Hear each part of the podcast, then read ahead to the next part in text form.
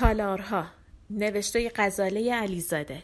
از کتاب هشتاد سال داستان کوتاه ایرانی به انتخاب حسن میرابدینی. گوینده دینا کاویانی.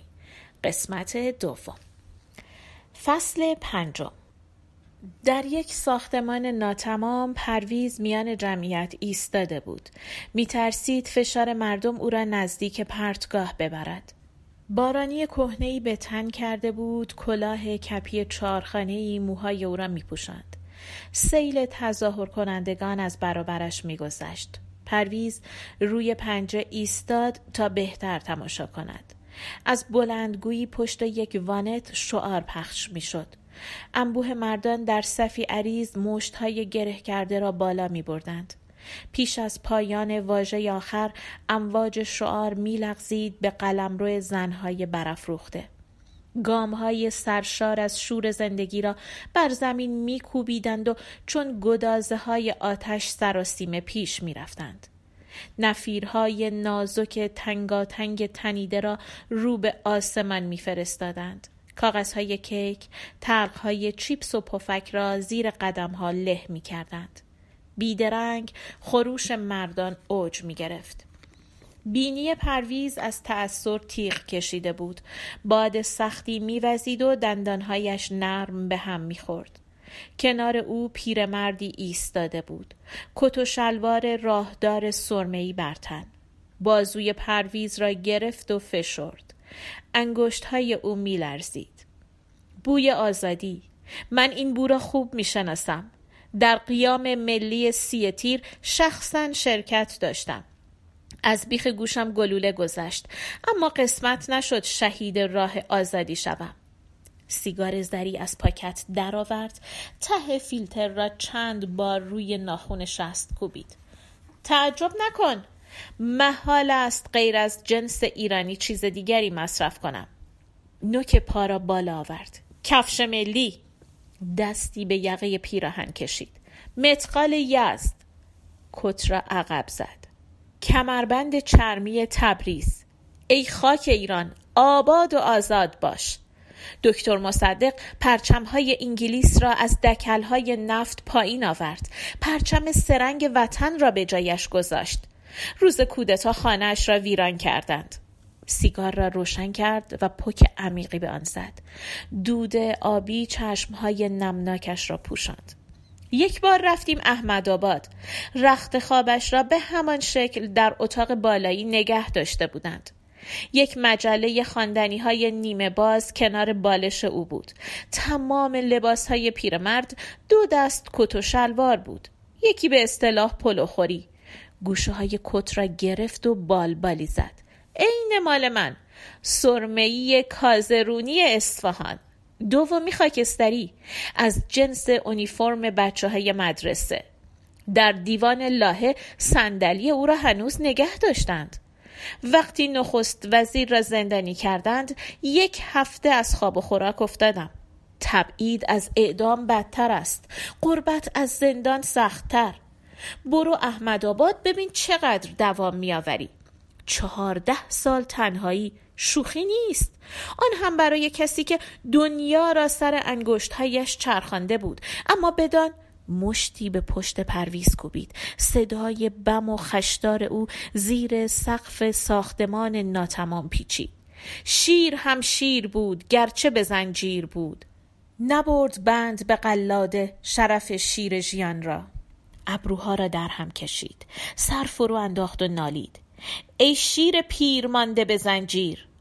در سال اول برای عرض تبریک عید عکس های او را میفرستادیم. اما کم کم اوضاع سخت شد. نزدیک به سی سال کسی حق نداشت اسم او را بر زبان بیاورد.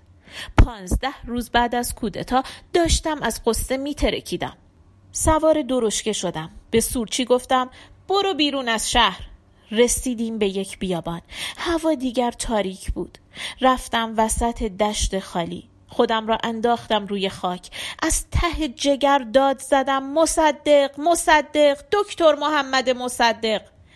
احساس می کردم آسمان و زمین ایران با من هم آواز شدند. پک زد به سیگار. برو جیب های مردم را بگرد. هشتاد درصد آنها وینستون می‌کشند. به شور آمد و یقه پرویز را گرفت. کنسرسیوم آمد و نفت را غارت کرد. دکتر مصدق در زندان وقتی این خبر را شنید یک شبانه روز اشک ریخت. در زمان او نفت ایران را نمی خریدند. دو ابرقدرت آمریکا و شوروی با هم تبانی کرده بودند. انگلستان هم آتش بیار این معرکه بود. پرویز یقه را از میان انگشت های لرزان پیرزن رها کرد. بله می‌دانم. به قول مهدی اخوان دیدی دلا که یار نیامد گرد آمد و سوار نیامد. آراستیم خانه و خان را وان ضیف نامدار نیامد. پیرمرد سر را به دیوار کوبید. بوی آزادی را میشنوم. حیف که مصدق رخت از این سرا کشیده. به چشمای پرویز خیره شد. تمام دنیا به او احترام میگذاشتند. ما مردم لیاقت نداشتیم. سر را پایین انداخت. پوک محکمی به سیگار زد. نوک سیبیل های سفید او میلرزید. شیر هم شیر بود گرچه به زنجیر بود. نبرد بند و قلاده شرف شیر ژیان را. پرویز از او دور شد و رو به پلکان دوید زد به کوچه های فرعی. احساس گرسنگی کرد. رفت در اغذیه فروشی ساندویچ سوسیس سفارش داد مشتری ها پشت شیشه ایستاده بودند دسته دسته بحث می کردند گروه تظاهر کنندگان پراکنده می گشتند. لبخند می زدند. انگار جشنی را پشت سر گذاشته بودند. سوار مینیبوس ها می شدند. از تیر چراغ پایه های تندیس و هر اهرم راست شده بالا می رفتند. گردباد خورد زباله ها و قبار را از این سو به آن سو می برد. گاه چند صدا در هم می آمیخت. از هاری گوساله پیر خر شست ساله بازم بگو نواره نوار که پا نداره در اغذیه فروشی مردم قهقه می زدند. سوسیس های نیمه جویده بر چانه و گریبانشان فرو می ریخت. پرویز تبسم کرد و جرعه کوکا از شیشه سر کشید. پریوش نیازی داشت اسبابهایش را می فروخت تا هفته بعد می رفت به انگلستان. پرویز اندیشید صفحه های خوبی دارد کاش پول داشتم و یک جا آنها را می خریدم. پیش از سفر تصویر زن در ذهن او کم رنگ شده بود شکل دستها و بینیش را فراموش می کرد تنها خطوط صورتی لاک ناخونش در فضا پیش چشمهای مرد می آمد. ده ناخن بلند و انگشتری از نقره به شکل جمجمه بین انگشت ها سیگار مور. حلقه های دود را رو به سقف میفرستاد. پلک هایش پفدار چشم ها کنجکاو و قهوه‌ای بود. گاه از بیخوابی زیر آنها توقعی کبود میافتاد. اما چه صفحه هایی کلاش کار می‌کرد بریده روزنامه ها چهل تکه های قدیمی مروارید های بدلی و منجوق را با تشتک بطری و دست و سر عروسک های ارزان قیمت روی بوم میچسباند رنگ های تند را رقیق می‌کرد و جا به جا بر آن میپاشید تابلوها را خوب می خریدند. تحسین کارهای پریوش مرسوم شده بود. دور تالار نمایشگاه میچرخیدند و ضمن نوشیدن آب پرتقال چشمهایشان را تنگ می‌کردند. دور و نزدیک می‌رفتند و سر می جنباندند. بله حرف دارد. پشت هر کاری فلسفه ای پنهان شده. برق پولک ها چنان جدی جلوه می کرد که بعد از خروج از نمایشگاه ابرو به هم می کشیدند انگار مراسم ختم را ترک کردند. پریوش لباس های کولیوار می پوشید با رنگ های تند.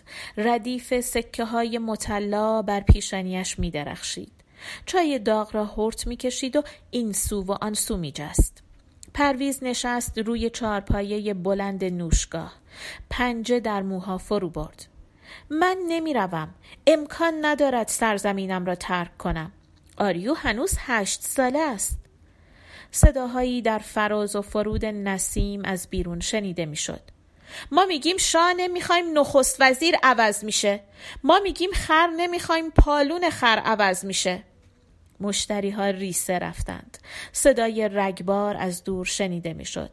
پسرکی پانزده ساله حلقه لاستیک شعلهوری را میغلطاند به طرف گازهای اشکاور. همرزمان او کف پاها را محکم بر زمین میکوبیدند. مرگ بر شاه! مرگ بر شاه! مرگ بر شاه! مرگ بر شاه آخر را مقطع ادا می کردند. مشتها را بالا می بردند.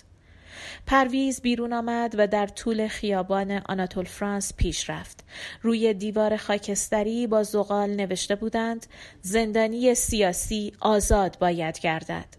مرد دندانها را بر هم فشرد. اسارت انسانها فقط به دلیل عقیده شرماور است. تاریکی دوران تفتیش عقاید را به یاد می آورد.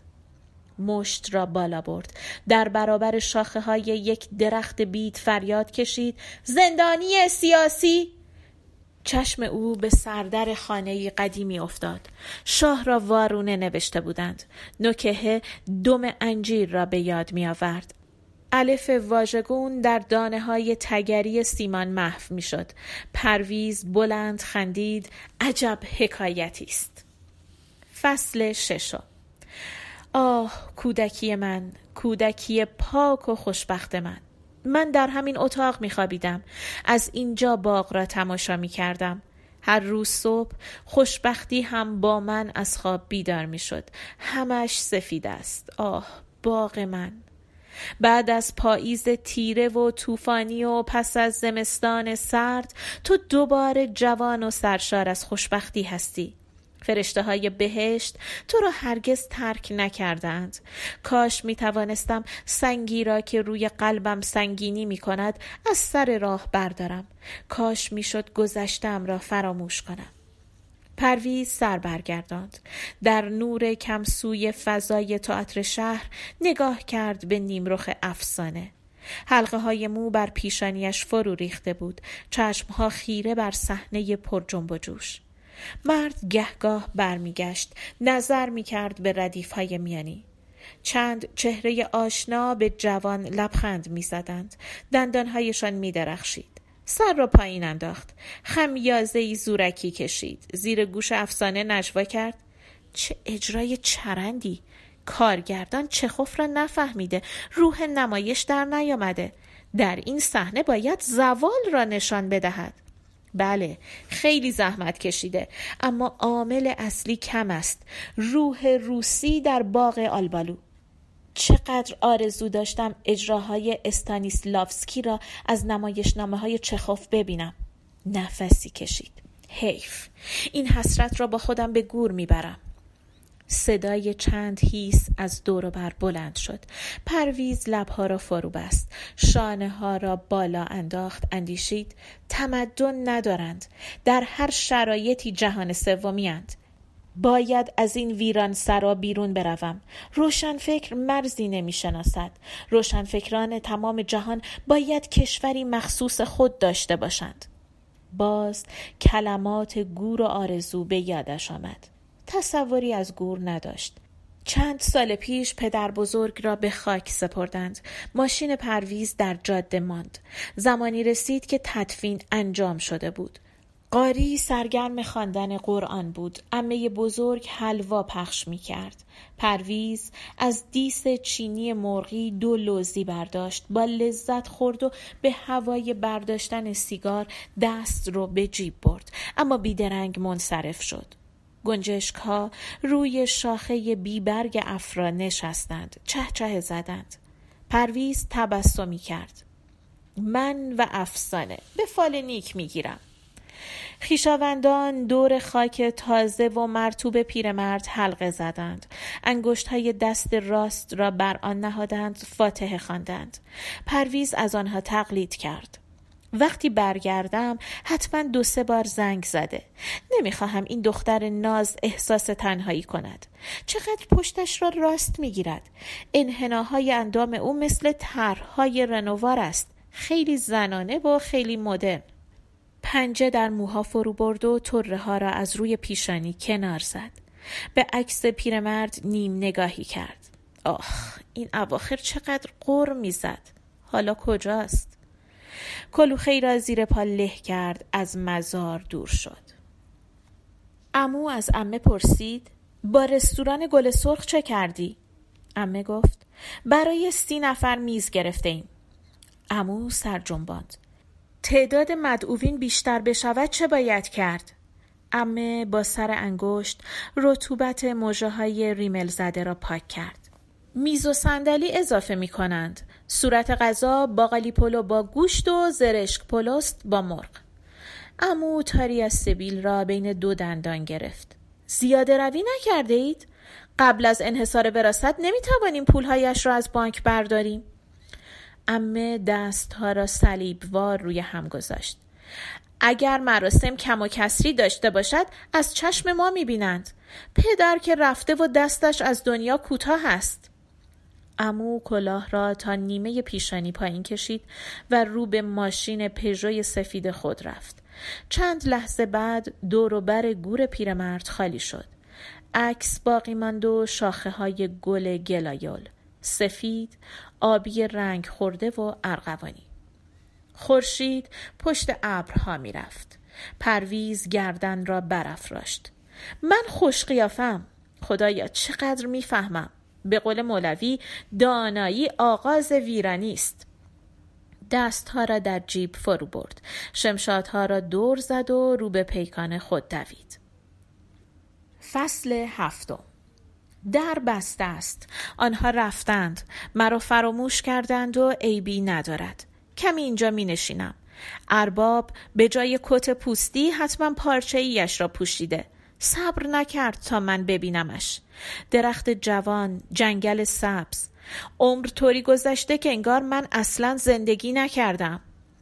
کمی دراز می‌کشم دیگر حال نداری یک ذره هم حال نداری آه ای بدرز نخور در کافه تئاتر شهر چند دختر و پسر جوان دور پرویز را گرفتند.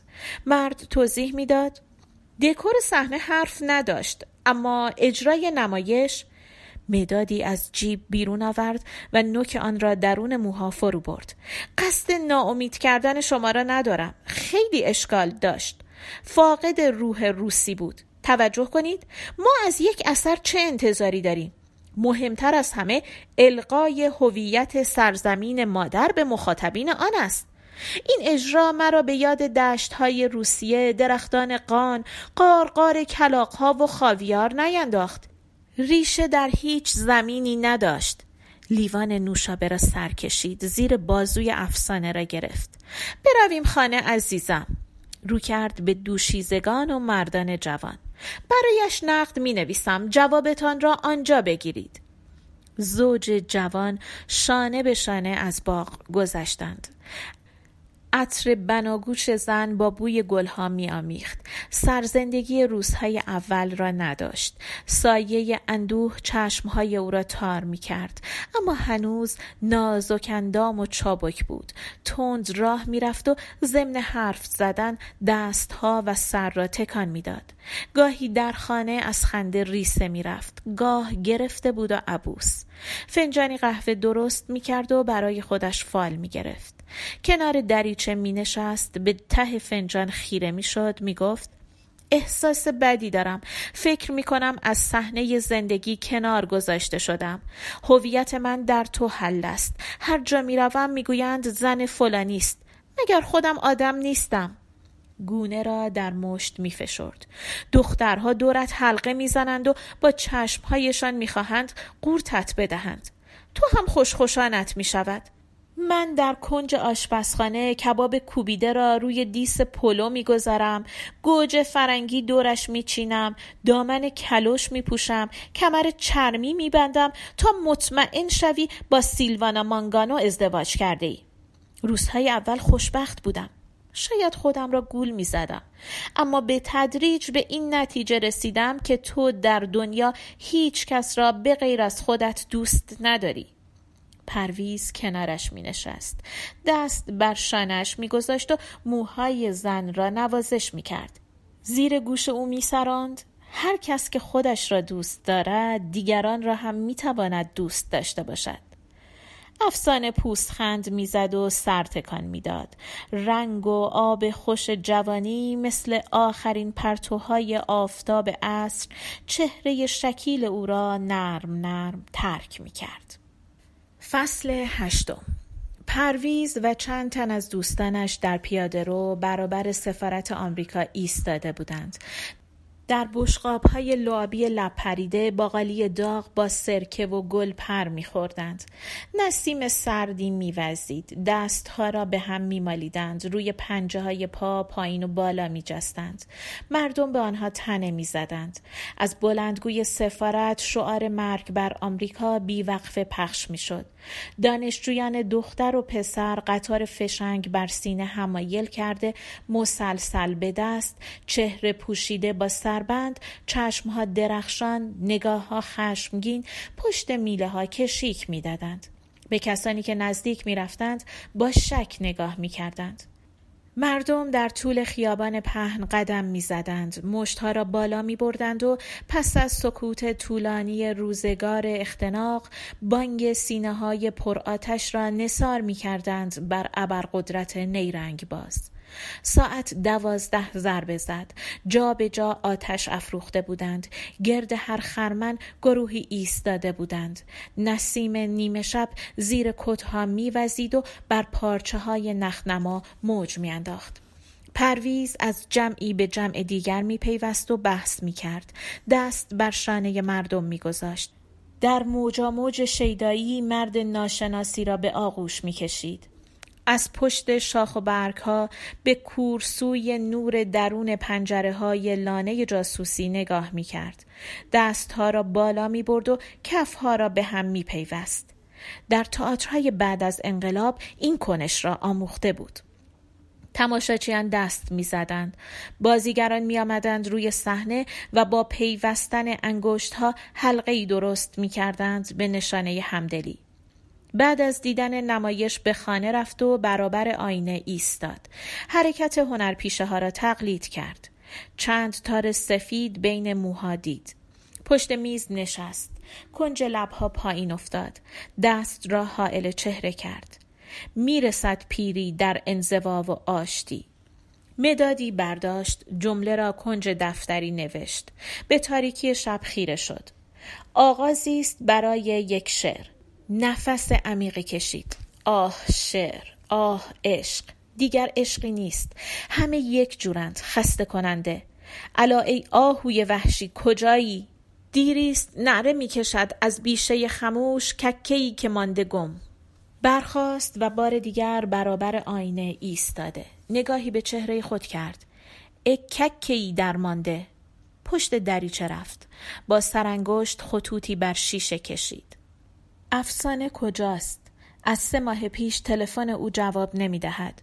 شاید بیخبر رفته است به گوشه ای از این جهان. پشت برف و مه گم شده. آه بعد از این با شنیدن هر زبان بیگانه ای او را می بینم ایستاده کنار یک سوپر دارد با زنی به همان زبان حرف می زند هم صحبت او زنجیر سگش را دور مچ می پیچد سپیده می دمید نوک های سفارت ارغوانی می‌شد. با دوستان تازه دست داد. خواب زده به خانه برگشت. کلید را در قفل چرخاند و زیر لب گفت شد آنکه اهل نظر بر کناره می رفتند. هزار گونه سخن بر دهان و لب خاموش. پایان قسمت دوم.